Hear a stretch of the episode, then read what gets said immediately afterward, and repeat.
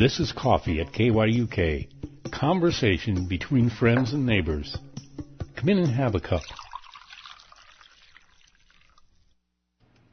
Joining us for coffee is Michelle Sparck, Director of Strategic, Strategic Initiative with Cook Inlet Tribal Council, who is leading an effort to get more Alaska Natives to vote in elections. Here to speak with her is KYUK's Francisco Martinez Cuello. Good morning. Are you? Good morning. Hi. Yes. Uh, so, yeah, talk to me about um, what are your plans? Yeah, Francisco. Um, I'm Bethel born and raised. Um, actually, I was born in Anchorage with my other two sisters were triplets. Um, but we were raised in Bethel and Chevak. Oh wow! And I, yeah, so I'm I grew up listening to KYUK. It woke me up in the morning, uh, got me informed, and uh, got me to be an active citizen.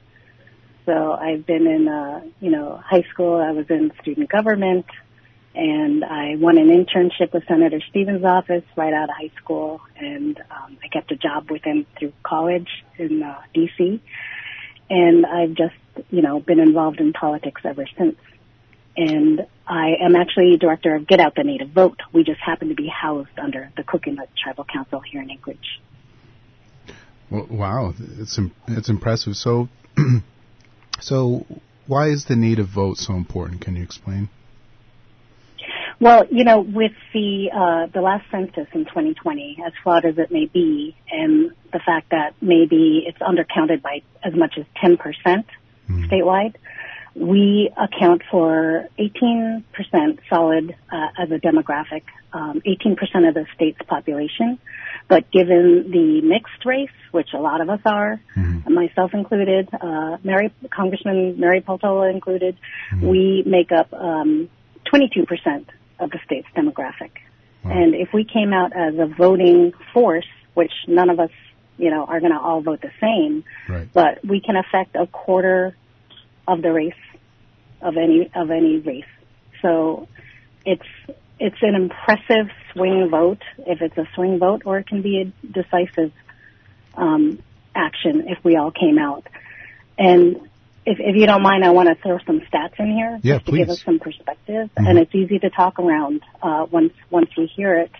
Um, I'm not a statistician. I just happen to be looking at really old, um, old and current stats on voting turnout and and the, and everything around voting behavior. Because mm-hmm. I I used to hear as a kid, I used to hear that villages had close to 100% voter turnout, mm-hmm. and and it's true. I've gone through the records, and oh my gosh, um, let me tell you this. So June, the June special primary was in response to Congressman Young passing away. Right. And we had to choose from 48 candidates, one person. So we have open primaries now under the new law. It mm-hmm. used to be closed primaries, so you had to be affiliated with the party in in order to be able to choose the candidate that was going to go on the general election ballot for the rest of the state. Mm-hmm. Now, when you put it that way, it doesn't seem very fair that, you know, um, uh, super voters, you know, people, people in the party politics are, are the ones deciding who you're going to vote on. Right. Open primaries changes, changes that so that anyone with a dream and 50 bucks can mm-hmm. file and run for office. Now, the problem was we were overwhelmed with the selection. You know, originally 52 people ran and registered to run for Don Young's seat. Wow, that's a lot. You know, Mary Peltola, um, you know, being one of them. Um, and, and so, um, four people dropped out, so we only had to worry about 48 candidates on that pick one primary in June. Right. And it was all by mail because it was, you know, they were, the Division of Elections was scrambling to make sure an election could happen and how could they do it without certain poll workers, election workers, translators, this, this, that, and whatever. So we did not do well with it. District 38 I'm talking about. I'm talking about the Bethel region. Right. And we have, for our region, we have 11,865 registered voters. Only 1,860 people voted. They bothered to find that thick envelope from the Division of Elections open it, read the instructions, or maybe not, pick a name they they were familiar with, and then they were supposed to sign it and have it hand canceled at the post office, Mm. and um, have a witness sign it and send it back. Well, a lot of people neglected uh, one or all three of those parts. So unfortunately, we had 362 ballots thrown out in June. Wow. So that that actually triggered a lawsuit. You know, we're worried about voting rights. We're work we're worried about translations. You know, things get that get lost in translation for our people. And you know, that was only a 15 less than a 16% voter turnout. Wow. And and in August, let me flash forward, uh, with a little bit more voter education and the fact that most villages prefer to vote in person, and I don't blame them. Um, but not every community has a setup. Um, even if they had an, a poll worker agreed to commit to that, sometimes that falls through. So if, if we don't find a, a person to step in, then some communities are left out, which which we've seen happen. But in August, we had 11,024 registered voters. 2,040 people came out to vote.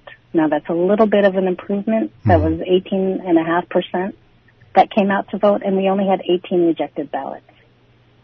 So that was that was a better turnout and less rejection, and you know, but you know, considering we we finally elected the first Yupik and Alaska Native um, congressperson in the state's history, Right. um, a, a less than 19% turnout for her, you know, was was not um, was not awesome. So, uh, flash forward again to November 8th, which is the midterm, and and to be fair, I guess I should say, most Americans, and I say this ubiquitously, uh, most Americans only vote every four years, and that's Right. for a presidential election. Right. So this kind of turnout, I was proud of. You know, three elections in six months. You know, you can get voter fatigue. People are like, "What? What do we have to do again now?" Right. Um, so in November we had 10,996. So each each election this year, this last year, um, we had less registered voters, and that's because people move, obviously. Mhm. And if they update their registration, then it's reflected that way, right? So less less than 11,000 voters in November in the midterms, and 3,763 people voted, and that was a almost a 35% voter turnout. And we only had 27 rejected ballots. So we did better performance-wise in every election, Mhm. but it's still a pretty low voter turnout. Um, Mekoryuk was a high. They they had uh, 64 out of 135 people voted, and that was almost a 50% turnout. Right. But I want to point out in 1982, 94 out of 111 registered voters came out in Mekoryuk, and they had almost an 85% voter turnout. Wow. And this this was an off year, right? It's Right. not a presidential election. Akiak, uh, another high for the region um, in November, had uh, 46.5 percent voter turnout. That was 119 out of 256 people voted. But in 1982, 108 out of 126 voted, and that was almost an 86 percent voter turnout. Wow. Now, I don't want to shame anybody. I, I would never do that. But Newtok, you know, does have issues with, with their relocation efforts and, you know, their population is, is, uh, mixed up between them and Mertarvik. Um, so they had a pretty low voter turnout for the region, but in 1982, 71 out of the 95 registered voters voted, and that was a 75% voter turnout. So we'd like to see what this disconnect is, what happened through these decades that have changed people's, you know, thinking about civic duty, civic engagement. You know, a lot of our people serve on the traditional council, they serve, serve on the city council, they serve on their um, corporation, uh, whether it's local or regional. And so there's a lot of voting going on everywhere all the time you know, school boards and, and whatnot. But, you know, what, what, for me with Get Out the Native Vote, I would like to see what made us such super voters at one time and how are we getting to these numbers now? And you know, if if we're doing better, and I will study the the presidential year elections trends too. Mm-hmm. Um, I'm sure we do have a better turnout then, but I'd like to see what changed and what can we do to do better, you know, with the turnout and also with educated voters that people know what they're voting about.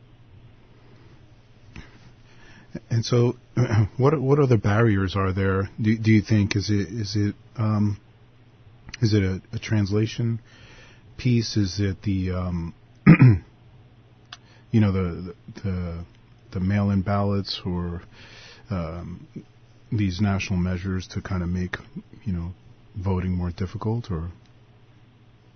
Yeah, no, I appreciate that question. Um, I I'm not subscribing to any kind of conspiracy theory when I say we don't do well by mail. Mm-hmm. And it's not because of, of anything trying to thwart it. Things do get lost in translation, even with the translated booklets, voting booklets yeah. that are sent out. You know, a, a lot of people aren't going to slog through that kind of stuff. And it's easier to vote in person. Like I said earlier, we prefer to vote in person, and there's a comfort level in that. You have people who know you that are, are checking your ID or don't even have to check your ID. They're going to vouch for you. They're going to give you your ballot. If you have questions, you're not embarrassed or shy to ask them, you know, how do I do this? And, you know, if they have the time, they're allowed to do that. They can't tell you who to vote for, but they can show you how to do it right, fill it out correctly.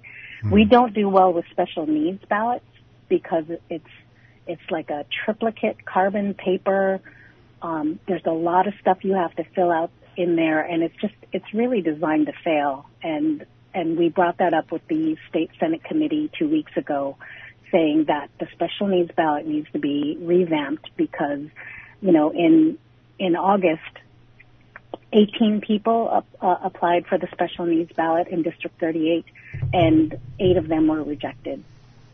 I'm sorry, 13 people applied, eight were rejected. That was almost a 62% voter rejection rate for special needs. And it's supposed to be a convenience for people, elders and people with special needs to be able to vote from the comfort of their home.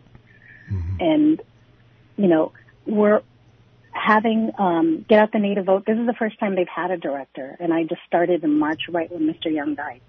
And I worked with the Division of Elections. I worked with the Lieutenant Governor's office, and to some extent, I worked with the Postal Service. Hmm. Um, that's still a big mystery to me, and I need to know more about it, and we need to know more about it, and that's what I challenge the, the Senate to do, is to invite the Postal Service to be part of these discussions, because they're in charge of over 200, way more. I got to find out, you know, c- considering um, Southeast and and the Aleutians and, and whatnot they need to be a part of our discussions because, you know, with the Saturday election in June, the June special primary, yeah. it was not all, all of our postal offices are open or have reliable hours. And if people did drop or slip their envelopes in under the door or whatever conditions, you know, their, their postal service was how they were operating, it wasn't hand canceled in time for the division to allow it to count. That was the second biggest reason why most ballots were rejected. So through no fault of our own, you know, a lot of our ballots, we went through the effort, we went through the trouble of voting, and it didn't count in the end, and that's what, you know, breaks my heart. Um, so f- for us, for Get Out the Native Vote, we want to, we want to help with, um, the chronic, uh, election worker shortage. Mm-hmm you know, it used to be our grandmas, our uncles, you know, our aunties did it for like 40, 40, 50 years and they're all retiring or too ill or they're moving. And we need a new generation of people stepping up to do election work. And it's only one day. It, it does involve four hours of training, hmm. but it's only one day and it's from, you know, 7 a.m. to 8 p.m. And, you know, there were some villages that we had to scramble to find um, substitute workers, and it's a big responsibility. I appreciate that, but you know, some some communities only had like four hours of voting as opposed to a full day, but we still had good turnouts. So, you know, we we we want people to realize, you know, this this can fit your subsistence way of life. You know, it's only one day of work, maybe a few hours of training, and you're doing a service to your community and you're making their voices count. and translators. There, there's budget in the Division of Elections to hire translators because, you know, maybe the poll worker is getting overwhelmed with questions and there's a big line. So if there's translators there, that takes the weight off of that responsibility of the poll worker. And translators can give the elders and, and other folks a comfort level with their voting experience too. Well, um, we only, we're running out of time, but do you have anything um, else to say? Yeah, you know, um, we're going to be coming to you throughout the year. Uh, we we have lessons learned with uh, the systemic barriers to voting, and most of it is, you know, pure geography. We have weather right. issues, right. air carriers. You know, we have uh, unreliable postal service. Um, a lot of these factors can hurt us, but if we still come out to vote, if we still try to make our voices heard, it's going to make a big difference and, you know, the rest of the state saw something in, in someone like Mary Peltola in being a leader. Right. The rest of us can have a say in that too, and we should. And we should take elections seriously, even if it isn't a, a presidential year. So this year we're going to work toward building this, um, this groundswell of voter education and the, the concept of civic duty. Mm-hmm. And then, you know, we'll be prepared for the 2024 presidential election next year. Great. Well, Thank you for your time, Michelle. I really do appreciate it. Yeah, yeah. I wish I wish you and I could have talked a little bit more, but uh, I appreciate the time here today. And you get you can find us on Facebook. That's the most current postings that we ever put up. So uh, any questions you have, you can find us. Get out the native vote. Great. Thank you very much. You have a good morning. Quyana. Bye. That's KYUK's Francisco Martinez Cuello and Michelle Sparck. Join us tomorrow for a discussion with Dean of the School of Edu- Education at the University of Alaska Fairbanks. This is Coffee at KYUK. Catch up on old episodes by visiting kyuk.org or find KYUK on Apple Podcast, Spotify, or your chosen source of podcasts. That's coffee weekday mornings at 8:40. Catch up on old episodes by visiting kyuk.org or find us on Apple Podcast, Spotify, or wherever you get your favorite podcast.